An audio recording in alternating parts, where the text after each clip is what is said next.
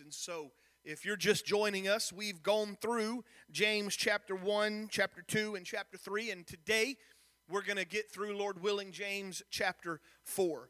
And again, I know I mention it a lot, but I, I'm, I now understand why the phrase James is the Proverbs of the New Testament. I, I really understand that. Uh, last week was a, for the most part, last week was, was pretty uh, familiar to us the, the tongue, bridling the tongue, and making sure we understand what Christian speech is about, among other things. I, I will tell you that James chapter 4 is not as uh, familiar. James chapter 4 is not probably something that as soon as I, I say, let's go to James chapter 4, you start thinking, oh, this is where pastor's going to be, and, and I know this is what he's going to talk about. Because be honest, there's not a lot of times that we spend in this area. And I'm going to be, first off, we're going to talk about conflict. And uh, the more I study the New Testament, the more I begin to realize that the New Testament church dealt with a lot of conflict. And I'm thankful that this church, uh, most part, we don't see that. And so, first off, as I begin to talk about this, it might be easy for you to tune out and say, well, our church isn't, doesn't have conflict. This is not really for us. And so you kind of tune out. But I want to implore you to uh, look a little bit deeper, not at the certain, certain circumstances in James, but look at the principles that James is trying to teach. Because what I have learned in my life of 37 years is this life is full of conflict. We have several in our church, my, my father included, several in our church that are licensed counselors. And you know why we have need of licensed counselors? Because there is conflict. And so the, I, I want you to, to, to think about that. We're going to talk about the war that happens in a Christian life. Because all of this is dealing with the maturity of being a saint of God. And that, that we realize we use that term, and, and we use that term, you're born again. And I'm thankful for that. Old things passed away, all things become new. We're born again. But that very phrase, born again, indicates that you ought to mature. You ought to grow up, if I could use that term. You ought to be different now than you were when you first received the Holy Ghost. It ought to be a little easier for you to live for God, a little easier for you to guard your mouth, a little easier for you to, to, to go around the temptations. It's becoming a mature Christian. And I'm going to tell you today, and you know this, but let me just remind you even in a Holy Ghost filled life, conflict can arise. And so I want to talk to you a little bit about the war and the will. The first part of this lesson is going to talk about the war that, that we have to be careful we don't get sucked into. And then the second thing that we'll talk about is the will of God. And you're going to find that, that, that they work seamlessly, they flow seamlessly together. Have any of you ever heard of the War of the Oaken Bucket? Anybody here ever heard of the War of the Oaken Bucket? I've got a few that, that raise your hands.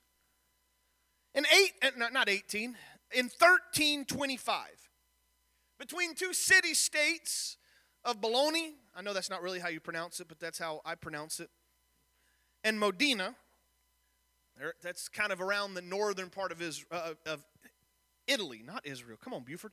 And uh, it's there, and it was, it really is more than just a war over an oaken bucket. But you know how sometimes in life, you have that straw that breaks the camel's back and it just everything pops out from there. But really it goes back for some 300 years a struggle between two groups of people there in northern italy.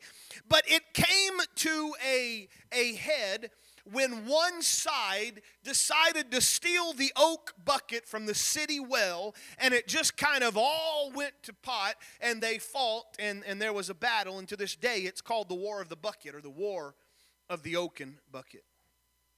Or another war, 300 years seems to be a common time of people arguing and fighting, but there was another one, and, and I, I forgot to write down exactly when it was, but it was when Louis VII returned from the crusade, so you can kind of put that around the time period uh, that it needs to be.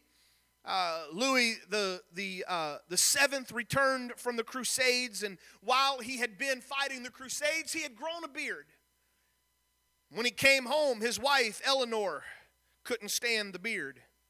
She nagged him, she pleaded with him, she begged him to trim the beard, and he wouldn't do it. So finally, she up and annulled the marriage, said, I'm done. She found herself a new man, King Henry II of England. Now, you can imagine if she had married one king in France and now has married another king in England, and England and France for a long time and probably still don't like each other too much. And for 300 years, a war was raged between France and England, all because of a stubborn wife and a husband who refused to love each other, and he didn't want to shave his beard. And it's called, if you look it up, the War of the Whiskers. The War of the Whiskers. There's a another. Had anybody heard of that? The War of the Whiskers. What about the Battle of Jenkins' Ear? Anybody ever heard of that? It's a minor skirmish in the grand scheme of America, but it was very significant for that colonial place that we call Georgia now. It was that during that time there was land between South Carolina and Florida and there was a conflict between the English and the Spanish that raged for almost two centuries. And finally, there were formal hostilities that began in 1739, only just six years after that colony of Georgia was founded.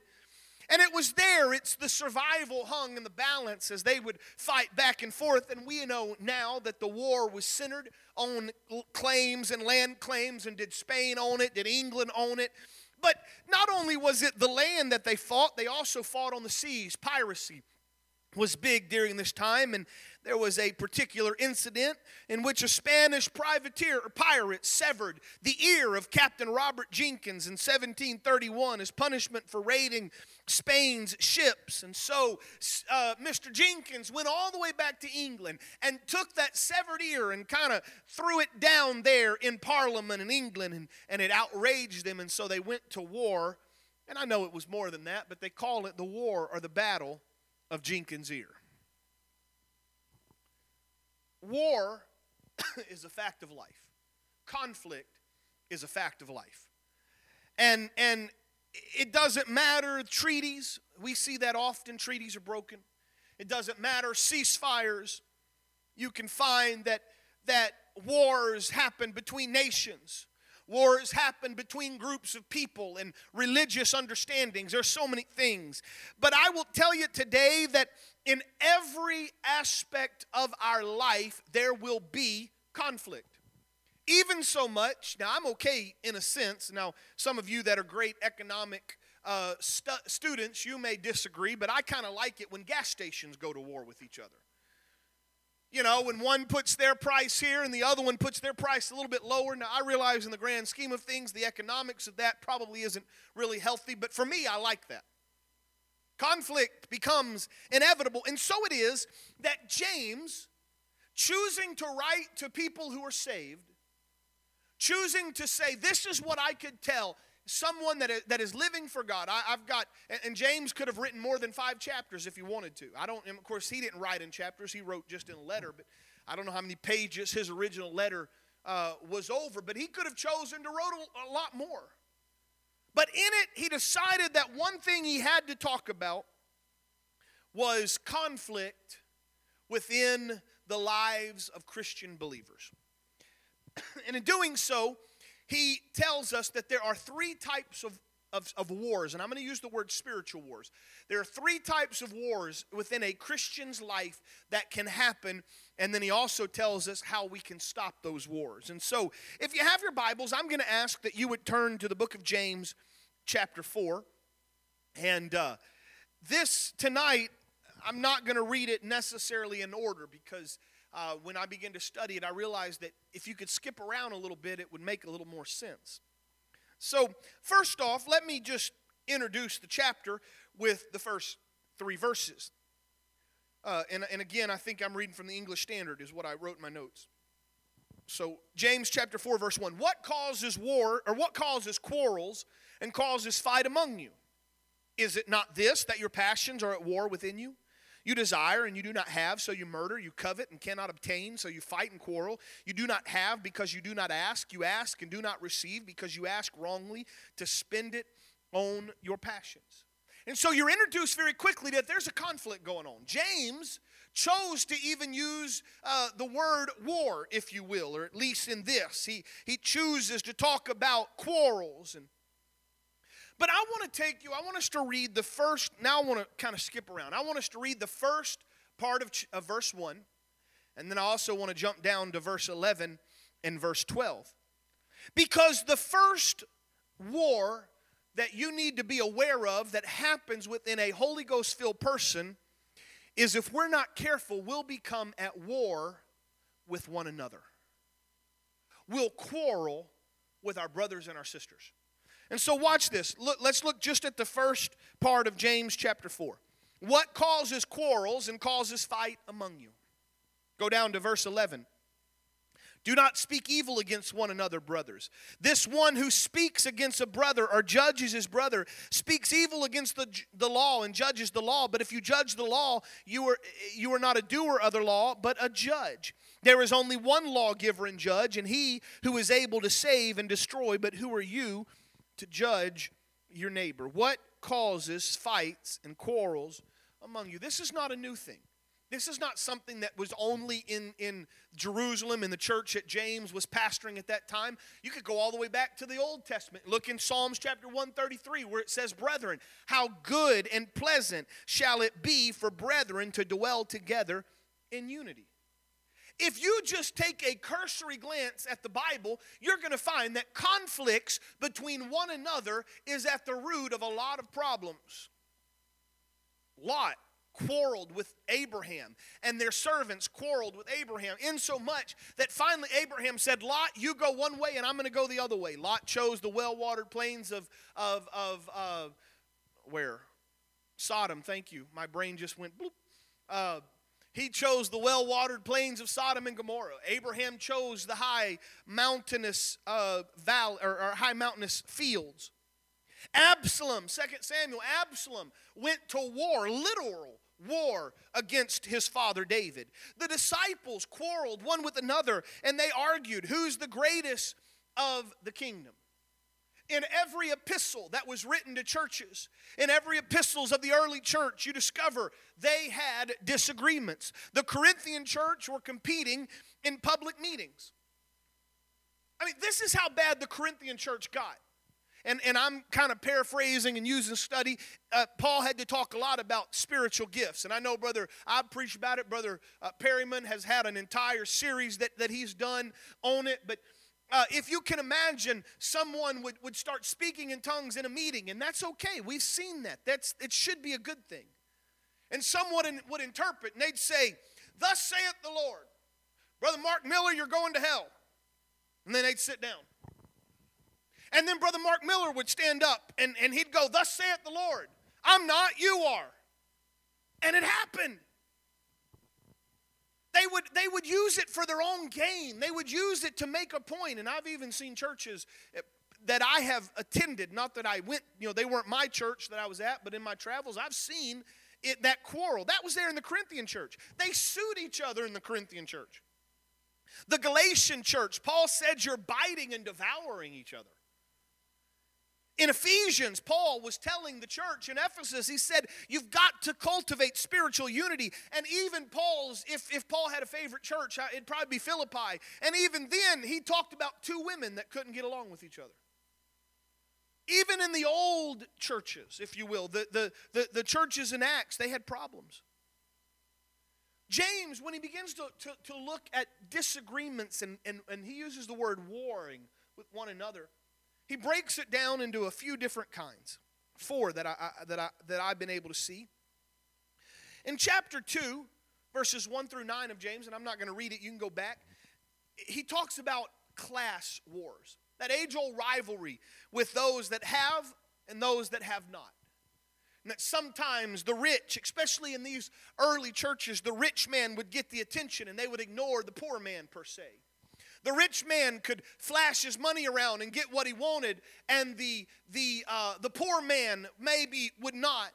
You have other churches. You, you have Paul telling his church there, he says it's not right when you do communion to have the rich people up there eating steak and filet mignon and drinking nice wine and having the poor person out in the back drinking and, and eating, you know, some crackers and some water. Says that's not what it's about. The fellowship that happens within a church should never be divided by class. The Bible tells us very specifically that God is no respecter of persons. God doesn't care about your bank account. God doesn't care who your daddy or mama is. God cares nothing except this Have you been bought with the blood of Jesus Christ and are you mine? And if I'm His, who cares? I'm the same as you. You had to speak in tongues just like I had to speak in tongues. You had to repent just like I had to repent. You had to go down in the water and get your sins washed away just like I did.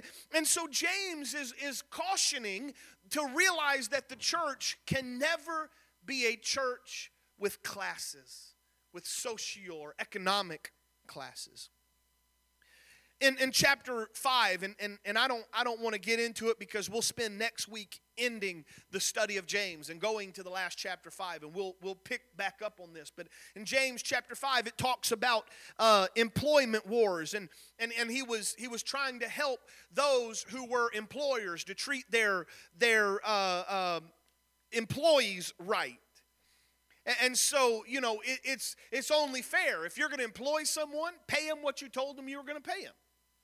Don't cheat them, don't lie them, don't try to, to get in there.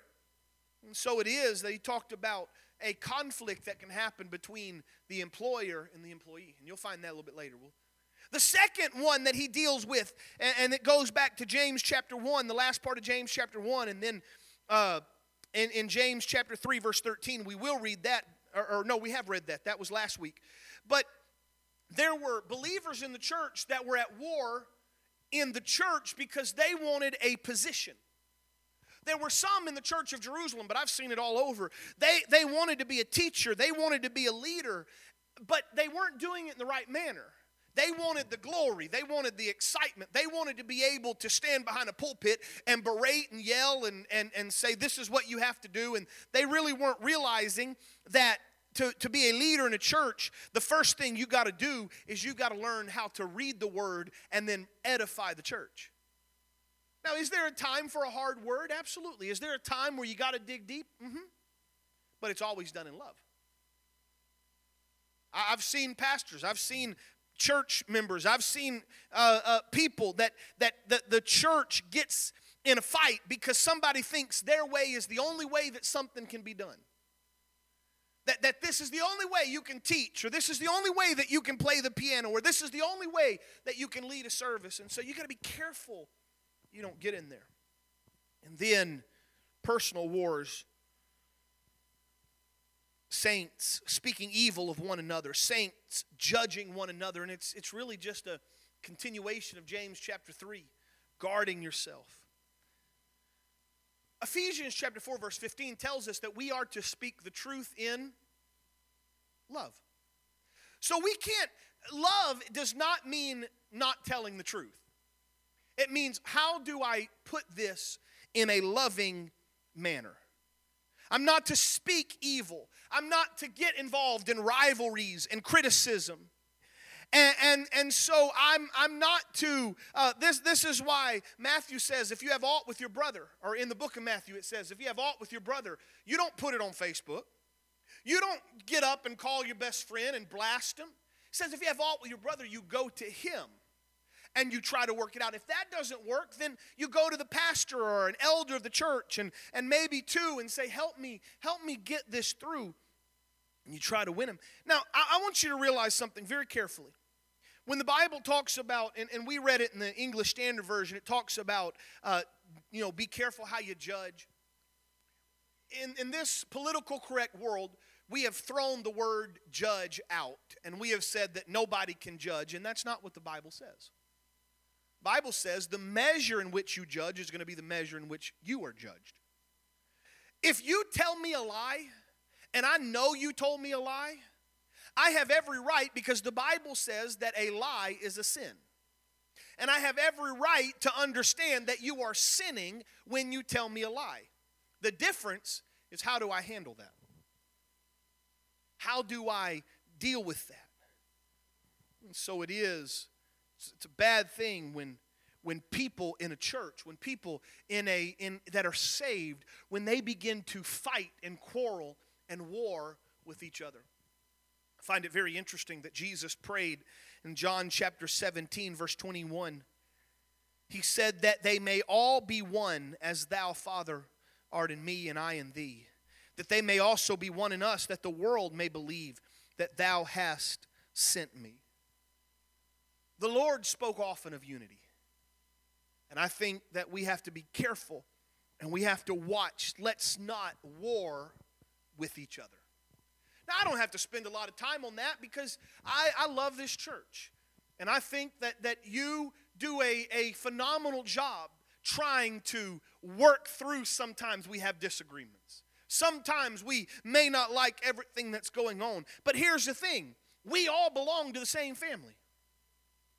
Now, my wife's downstairs. I'm, I'm assuming she's watching uh, the service down in the nursery, and uh, hopefully you are. Hi, Brienne. And, uh, but I learned something 16 years ago. It's not worth fighting with each other. I learned that. You know why? It's miserable. I get mad, she gets mad, and you, you, you, storm out, you say words you don't want to say, and, and you get aggravated, and hairbrushes are thrown, and doors are slammed, and it's just not worth it.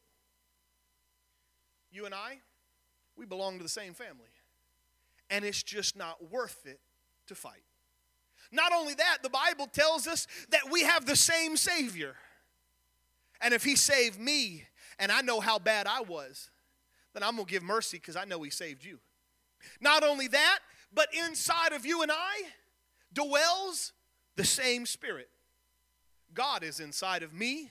God is inside of you. And if God is guarding my tongue, as we learned last week, then I trust God is guarding your tongue. So don't fight. But the question would, would beg to ask why would churches why would Holy Ghost filled people, why would saints of God quarrel? The answer lies in the second war. Have you ever had a disagreement with someone, or have you ever had an argument or a conflict, and then kind of somewhere in that you realized that the reason for the conflict is not what you're discussing? There was something deeper. Anybody ever had that before? You get to that place where you realize the issue is not the issue, there's something deeper. It happens a lot in counseling sessions husband and wife mad at each other they're arguing and, and, and they're, they're griping because the husband puts all of his clothes on the floor and the wife didn't fix the best meal. But to be honest there's usually something deeper going on. Same is true when it comes to conflict with one another.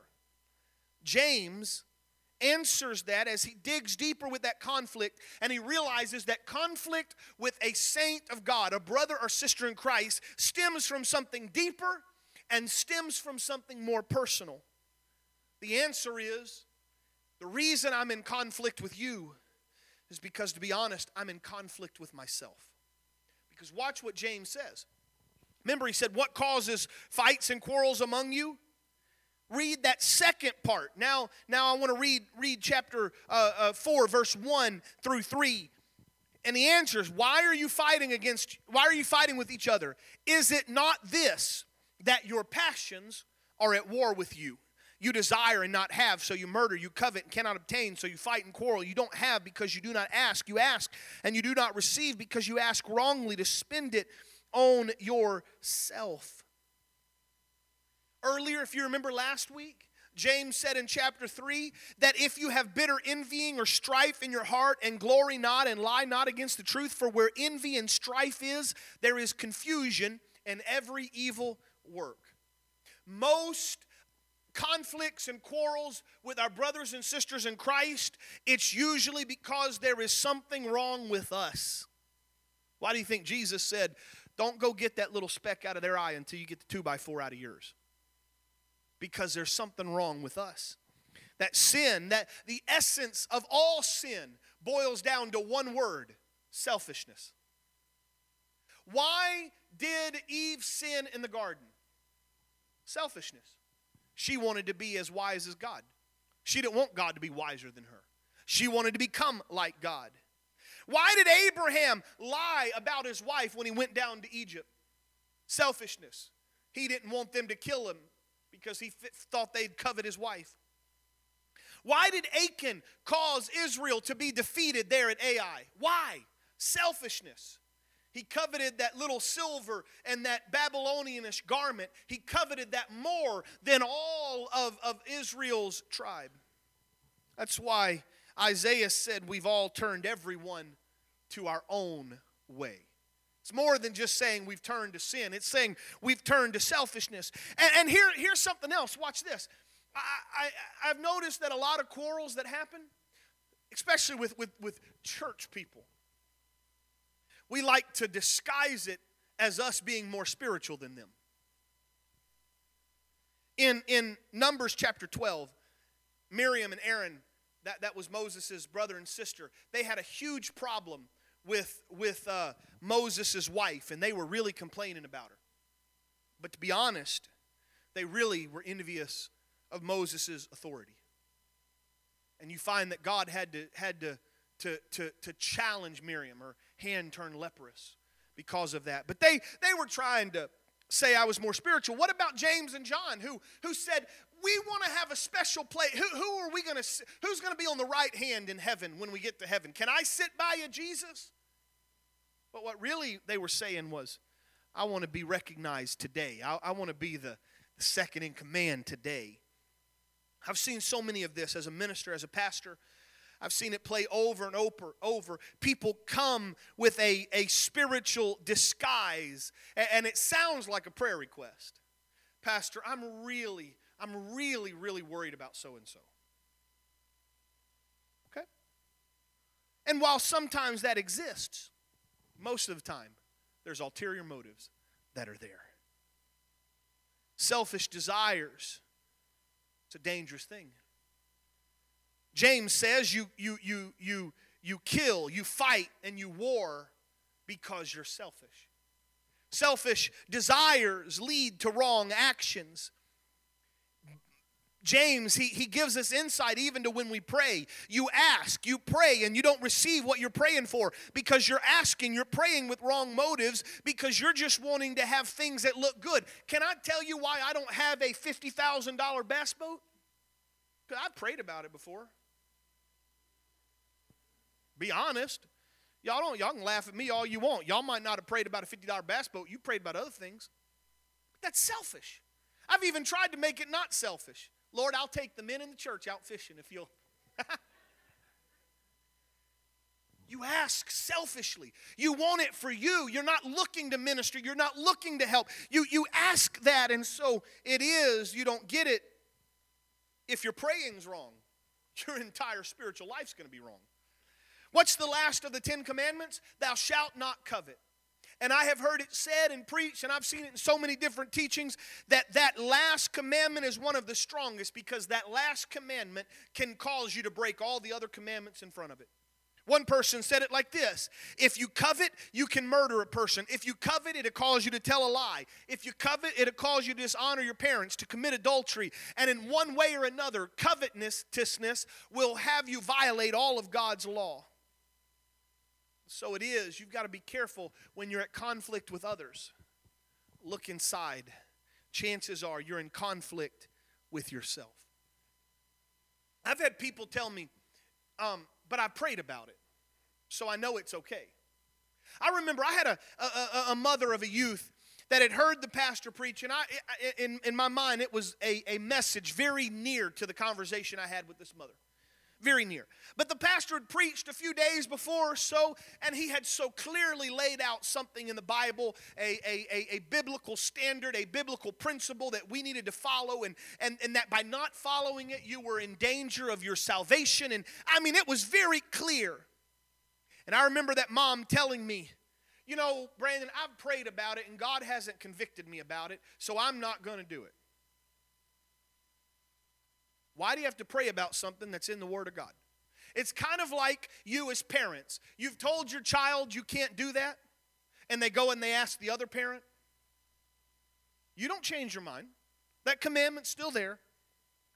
And so we have to be very careful that we don't become selfish in our praying and that we don't try to, instead of seeking God's will, we try to tell God what He should do for us.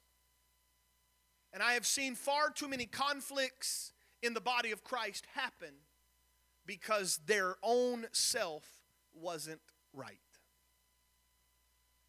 And you better be careful you don't make decisions that will affect the spiritual uh, life of you or the spiritual life of someone else when you're not right with God. Uh, Brother, Brother Perryman, I apologize. You, you have told me because you've been pre- you've preached a couple messages, and, and you, you have told me several times a, a phrase. But basically, sometimes we make decisions, and we're not right with God, and so we, we're making those decisions on the wrong footing, and they affect us and they affect others forever. Many a families, many a family problem, many a church problem, many a a a a, a you know, interpersonal problem would be solved if we would just examine ourselves and say, Can I get right with me? But we got to go deeper. The conflict with one another stems usually from a conflict within ourselves. And last, the root of every conflict, the root of every war, whether it's internal or external, is we are usually at war with God the beginning in, in, in, uh, in, in the Garden of, of Eden, it was perfect, it was perfection. Rebellion entered, and they became at war with God. How, and you say, whoa, whoa, whoa, I, I, live for God. I'm filled with the Holy Ghost. I pay my tithes. I come to church. How could I ever be at war with God? Well, I'm glad you asked this, and I want to take you there. Let's read uh, verse 4 through 10. This is how you can get at war with God. You adulterous people, do you not know that friendship with the world is enmity with God? Therefore, whoever wishes to be a friend of the world makes himself an enemy of God. Or do you suppose that it is to no purpose that the scripture says he yearns jealousy, jealously over the spirit that is made to dwell in us, but he gives more grace. Therefore, it says, God opposes the proud, but gives grace to the humble. Submit yourselves to God. Resist the devil, and he will flee from you. Purify your hearts, you double minded. Be wretched and mourn and weep, lest your laughter be torn, turned to mourning and your gloom to joy, or your joy to gloom. Humble yourselves before the Lord, and he will exalt thee. If you tune out of anything else, I want you to tune back in right now. You know how I, I, say sometimes James has these just perfect things that you could put on a sticky note and put it on the mirror while you brush your teeth and read it. Here it is. Are you ready? The first, there, there, there's three enemies that you got to be careful you don't get involved with so that you don't become at conflict with God. Let me put it a better way. The thing that I desire most in my life is to be at peace with my fellow brother and my fellow sister. I want to be peace, I want to have peace with myself. But first and foremost, I want to have peace with God. And let me tell you, James tells us there are three enemies that if you hang around with, chances are you and God are not going to have peace. The first one is the world. This is not the people that live in the world. This is the world's society, the system.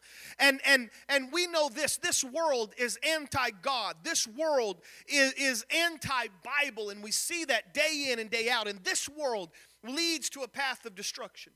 There's nothing in this world that seems to be good. Lot was a friend of the world, but Abraham was called a friend of God. So here it is in in in it friendship with the world. if you were writing notes or you have any way, I want you to write this down. First, it usually starts with friendship with the world, rubbing shoulders, hanging out. If you're not careful, James chapter 1 verse 27 says, "Then you become spotted by the world." Now suddenly it's not just rubbing shoulders, you're taking on their attributes. And finally, it will lead to the approval of the world. I have no desire for this world to approve me. There's only one approval that matters to me, and that is does God approve? Because when I get to heaven, it's not going to be a popularity contest, how many people like me or approve of me. It's going to be one judge and one alone. Does He approve of me? Let me put it another way. You can love the world, and then Romans 12 says, or, or, friendship with the world means to love the world. That's 1 John chapter 2, verse 15 through 17. And then Romans 12, 2 says, after you love the world, it makes it real easy to be conformed to the world. And then 1 Corinthians chapter 3 says that the sad result is you'll be condemned with the world. You ever, growing up, hopefully not as an adult, but growing up, have you ever been guilty by association? I have. In the subdivision we lived in, it was, I mean, it had multiple streets, but it was only one entrance into the subdivision. It was, everything was dead end. I don't know how many houses were in there, but when, when our family got there, uh, and, and I think it was 91, it seems like, is when we moved that subdivision. Not all the houses were built, and especially in the back where we were, so we had a lot of fun. We'd go explore the houses that were being built. But in the two streets, my street and the next street, and they weren't very big, there were five Brandons. I had never met another Brandon in my life, it seemed like, but all of a sudden in our one subdivision, there were five Brandons. If anything ever happened, guess who got blamed? Brandon. Guilty by association. If you associate with this world, you'll be guilty by association and you'll be condemned with the world. So I want, I want you to think about it. Friendship with the world can lead to being spotted by the world, and it can lead to the approval of the world. Loving the world leads to conforming to the world. If you're not careful, it leads to being condemned with the world. The Bible here in, in James, he, he does it very carefully, and he's not the only one who does it, but he says friendship with the world, he compares it to adultery. That the believer, Romans 7, chapter, or Romans chapter 7, verse 4, that whole first part of Romans 7 says that our salvation leads us, if you will, to being married with Christ. And, and, and going to the world is an unfaithful thing. It's leaving God, it's leaving Him and going there.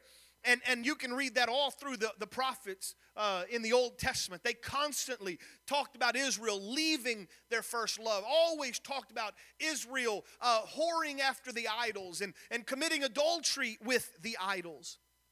This world is an enemy of God, and whoever wants to be a friend of this world cannot be a friend of God. This doesn't mean you can't love the people of the world. It doesn't mean that you can't go fishing. It doesn't mean you can't go shopping. We're not talking about being hermits. It's talking about being conformed to this world and its value system rather than the Bible and the value system of Christ.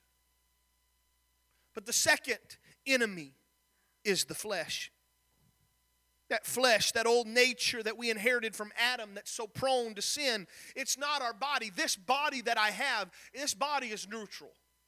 It's the flesh. It, and, and we use that word flesh, it's the old nature. And when, when you and I were saved, when you and I were re- repented and filled with the Holy Ghost and baptized, what happens was we yielded to God, and God gave us a new nature. Old things passed away, a new nature.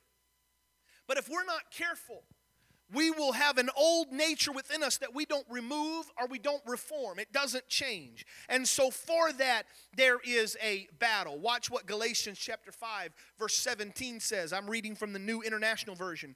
For the sinful nature desires what is contrary to the spirit, and the spirit desires what is contrary to the sinful nature. They are in conflict with each other so that you do not do what you want. That's why James says it's the lust that is in your members, that old nature.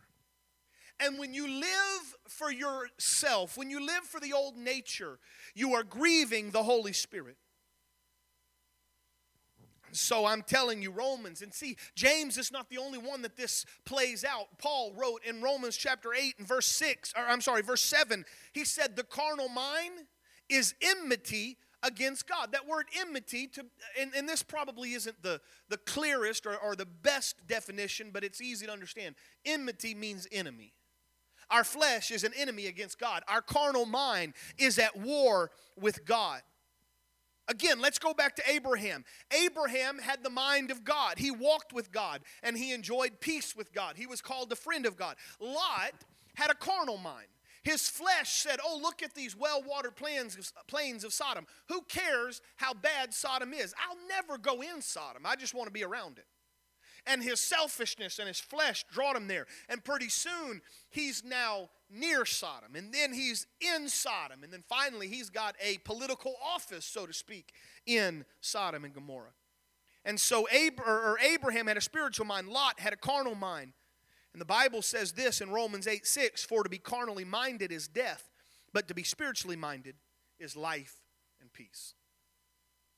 Don't be at war with God, it's a bad place to get. And then the final enemy is the devil. We know that, that pride was the great sin of Satan.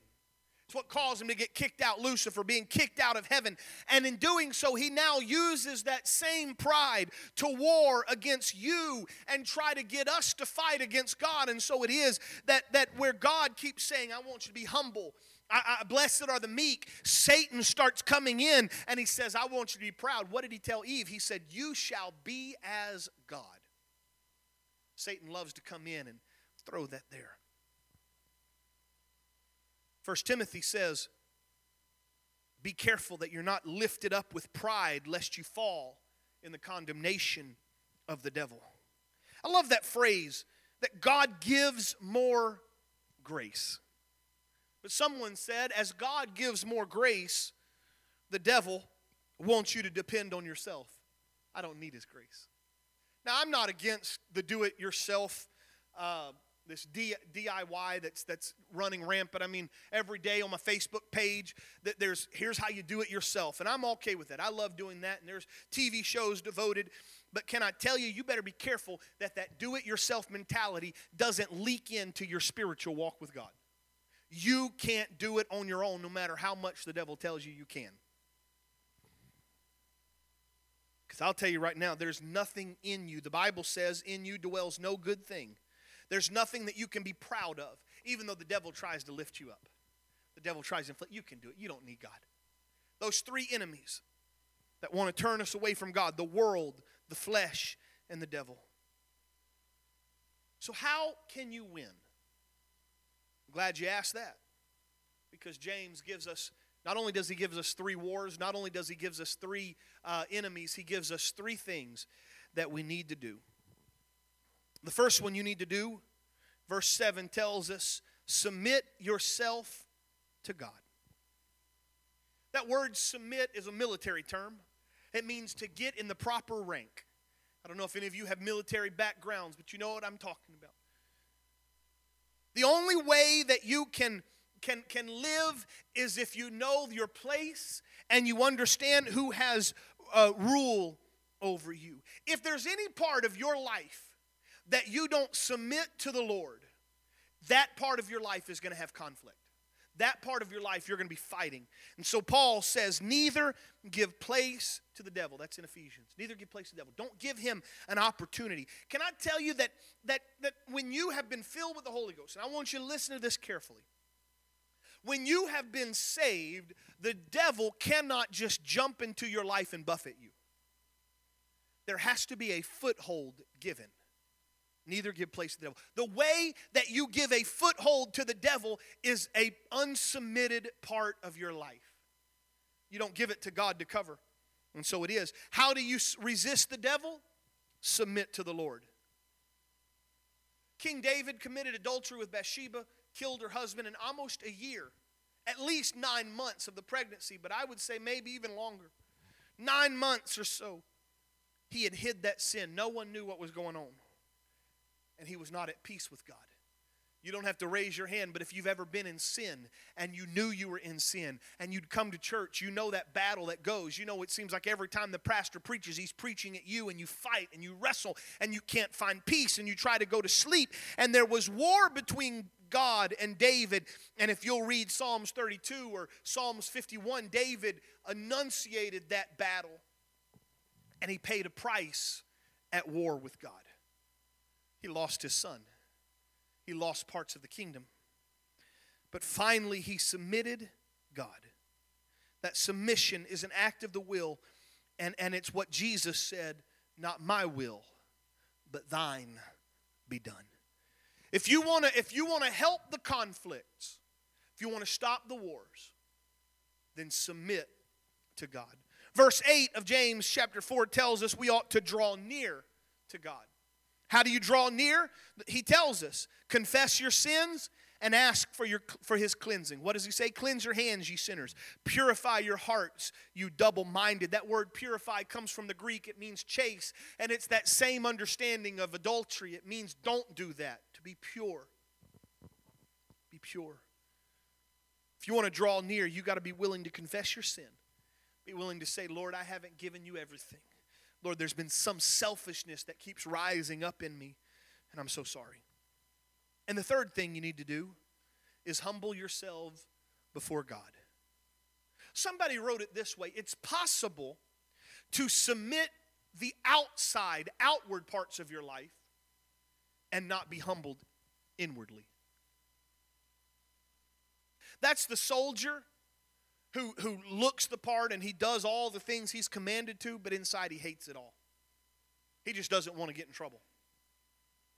Let me give you, if that doesn't make sense, let me help you this. You remember uh, old Jonah?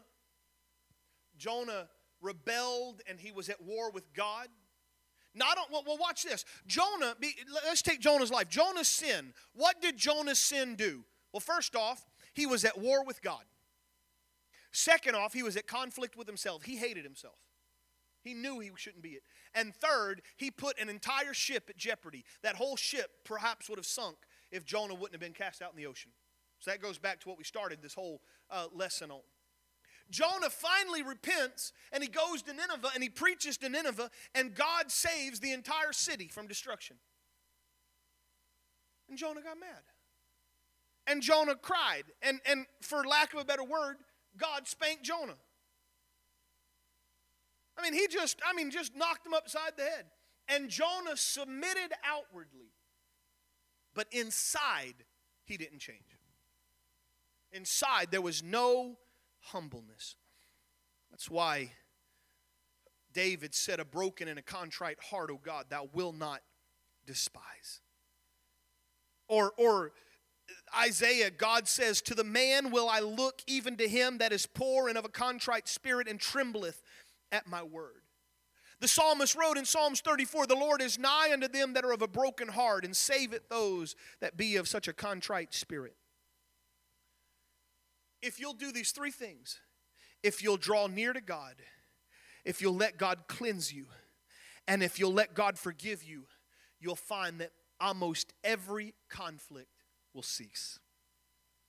You won't be at war with God, you won't be at war with yourself, and you won't be at war with others. Because Isaiah, Jesus, God said it this way in Isaiah the work of righteousness shall be peace, and the effect of righteousness, quietness and assurance forever. If you'll let me, I don't think I'm twisting the scripture too far out of its meaning. But Isaiah chapter 9 says, The government shall be upon his shoulders. You'll call his name Wonderful Counselor, the Mighty God, the Everlasting Father, the Prince of Peace. As I read somewhere, if you'll put the government of your life on his shoulders, then he'll become the Prince of Peace in your life. I'm going to do it quickly. I'm almost done. You can begin to come, Sister Cindy. But we began the chapter talking about being at war with God, and we end this chapter talking about the will of God. And those two are so related. When you are out of the will of God, you are probably at war with God. When you were out of the will of God, you probably got a, a battle going in on yourself and other places. I don't have time to go through it all, and, and, and I wish I could, but when you begin to read, and, and, and well, let's, let's just read the Bible verse, and then we can, we can, let me just give you a few points. Verse 13 of James chapter 4 Come now, you who say today or tomorrow we'll go into such and such a town and spend a year there and trade and make profit, yet you do not know what tomorrow will bring. What is your life? For you are a mist that appears for a little while, then vanishes. Instead, you ought to say, If the Lord wills, we will live and do this or that. And as it is, you boast in your arrogance, and all boasting is evil. Whoever knows to do the right thing and fails to do it, for him it is sin. We don't we use that term, the will of God, and sometimes we use it very lightly and we don't talk about it. And so James wanted to talk about the will of God, and in doing so, as he's prone, he gives us three different attitudes that a person has toward the will of God. The first one are those that just simply ignore God's will. And I don't know, maybe James was addressing the, the wealthy merchants in that church that had discussed and boasts of their plans, and, and there was no evidence that they ever sought the will of God. They were just looking at, at can they get rich, and, and maybe they just thought they could do it all on their own and their own understanding and their own economic knowledge and, and, and things. And they said, We'll just do our plans and they'll succeed. And, but James says, Let me tell you something about ignoring the will of God. He said, first off, your life is far too complex to live it without God.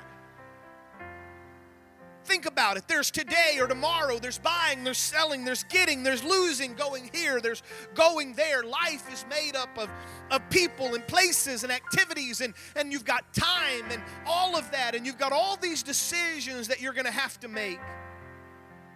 And apart from the will of God, it's all unknown.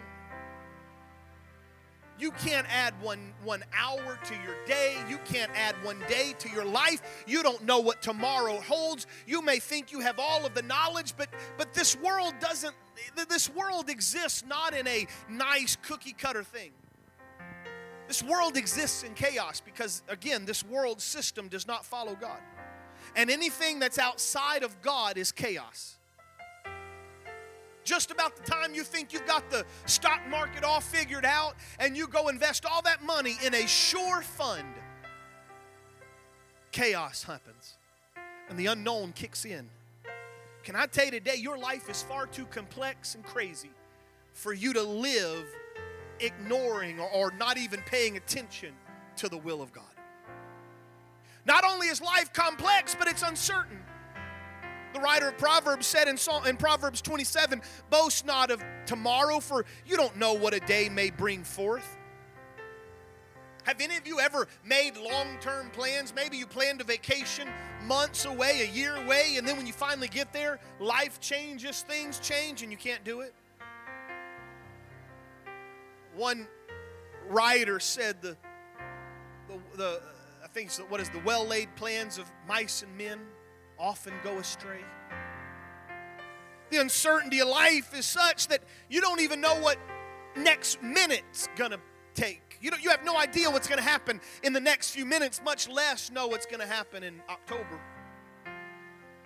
It's like the parable of Jesus in Luke chapter 12 when the man, that farmer, he had that crop that was just incredible. And so he sits back and he says, I'm going to, my barns are too small, so I'm going to build bigger barns. And if you will, he was saying, I'm going to be set for life. I've got everything I need. My, my 401k is perfect. My Roth IRA is perfect. I will have need of nothing. And that night he died.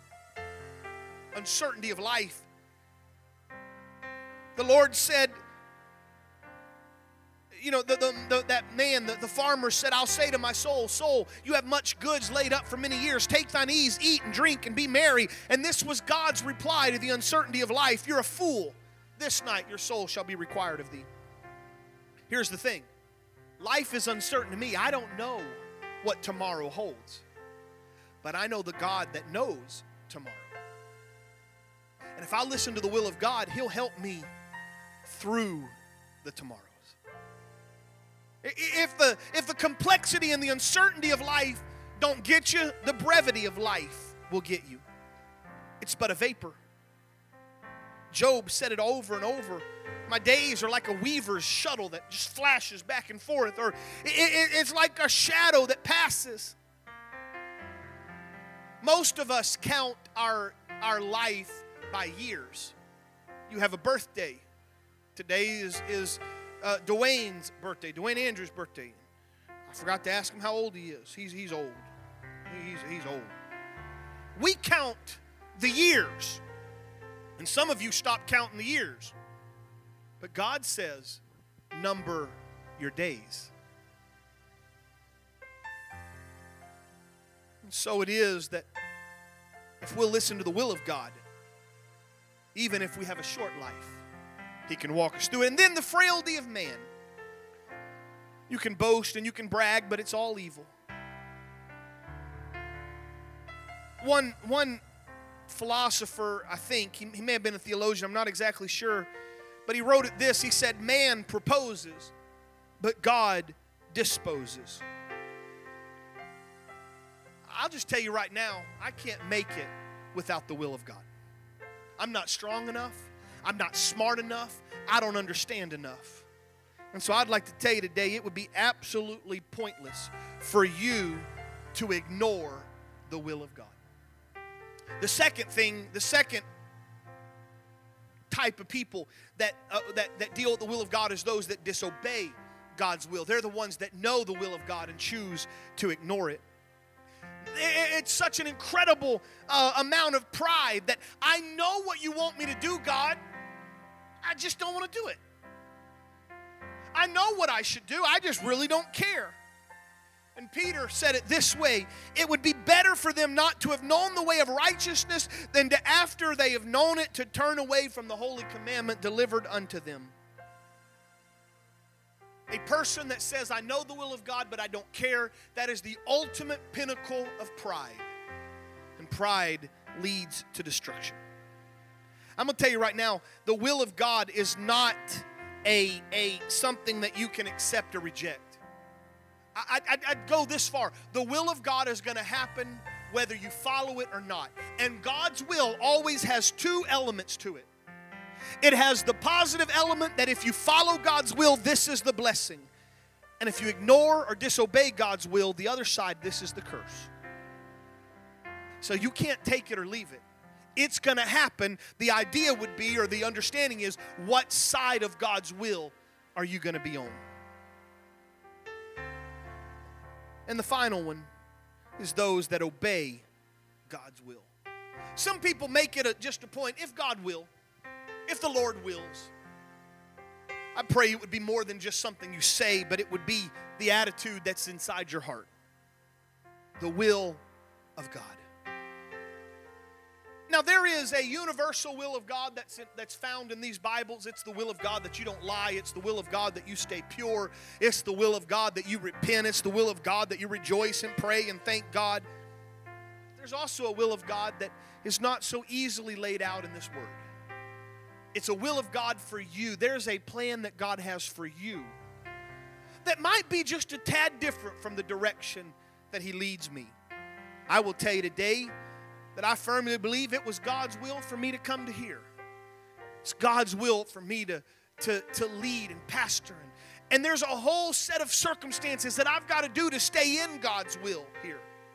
God may not have called you to pastor, but there is a will of God that you have. And, and God's will is not some, some soda machine. I heard it, I, I, I saw it written that, that it's not like you go up to God's will and you put a couple quarters in there and out pops the soda you pick. That's not how it works. The will of God is a relationship, a living relationship between you and Him. And so it is, if you'll get connected to Him, He'll help you. Then, well, somebody said, Well, how do, how do I know God's will? It's real simple. God's will is not hard to understand fact, there are some things in the Bible that is so easy to understand that if you'll just start doing that, it'll kick you off. God's will is that you should not perish but come to repentance. That's God's will. It's God's will that you don't lie. It's God's will that you live for Him. And so you can start there. And then John chapter 7, verse 17 says, If you're willing to obey, God is willing to reveal His complete will. Not only does God want you to follow His will, but God wants you to understand His will. And here's the thing there's times when a child is little, they don't understand the why, they understand the what. Don't do that. They don't understand why you said that. But as we grow older, we understand. Psalms chapter 103 tells us that He made that God made his way known to Moses. He made his way known to the acts of Israel. I'm going to tell you today, God wants you to know his will. And he wants you to prove his will. It means to prove by experience. That's Romans chapter 12, verse 2. It's like playing a musical instrument. The more you practice, the better you become. the more you read His Word, the more you pray, the more you seek after Him, the more you get in that relation to Him, the more He reveals His will, will and the more that you obey, the easier it is to see. And then, finally, do it from your heart. Don't just follow Him with the outside, let your heart be there. And if you'll follow the will of God, and I want to invite you to stand. That way you know I'm almost done. Here's the benefits of doing God's will a deeper relationship with Him. It, it, it's, it's where you can, when you are in will, when you are in step with God, when you're in fellowship with God, you just kind of start seeing your prayers getting answered because you're asking right. Not this is my will, but Lord, this is what, what you want from me. And again, I, I, I bring it here. What is your attitude toward the will of God? Do you just ignore it and don't ever ask it and you just kind of go on your way and you try to live without his, his guidance? Or do you know God's will and just choose not to obey it and you rebel against it? Those are going to bring sorrow. Those are going to bring ruin. Those are going to bring conflict, wars, quarrels. But if you know Him, if you love Him, and if you obey His will, I don't know that your life will be easier, but your life will be better. Your life will be holier. Your life will be more powerful. Your life will be great in the presence of God. I want you to just lift your hands for just one moment. And I want you just to take a minute. You've heard the Word of God. Now, this is your moment to talk to the author. Perhaps there was something in there that, that God convicted you of, and you and God need to have a quick conversation while it's fresh on your mind. I don't want you to have to wait till tomorrow and you forget about it. Right now, you need to tell God. I, you, you may follow this conversation up later in personal prayer and devotion, but right now, talk to the author. You've heard his word. He's leading you. He's telling you His will. He's telling you how you can solve the conflict. He, he's giving you advice right now. Because that's the kind of God I serve. Lord, I love you. Lord, I'm so very thankful for your word. In study, I've learned so much. In study, I've had to apply it to my own life. And God, next week when we wrap this up, we're going to have been better for going through the book of James and those proverbs and those understandings of how can I be a mature Christian? How can I be more like you? And I give you thanks for your word. Lord, would you let your word be a lamp to my feet, a light to my path? Would you let that word illuminate my heart, illuminate my soul, my life? I pray. In Jesus' name, amen and amen. Would you go with God? Would you go with others? I'm so glad you're here. In Jesus'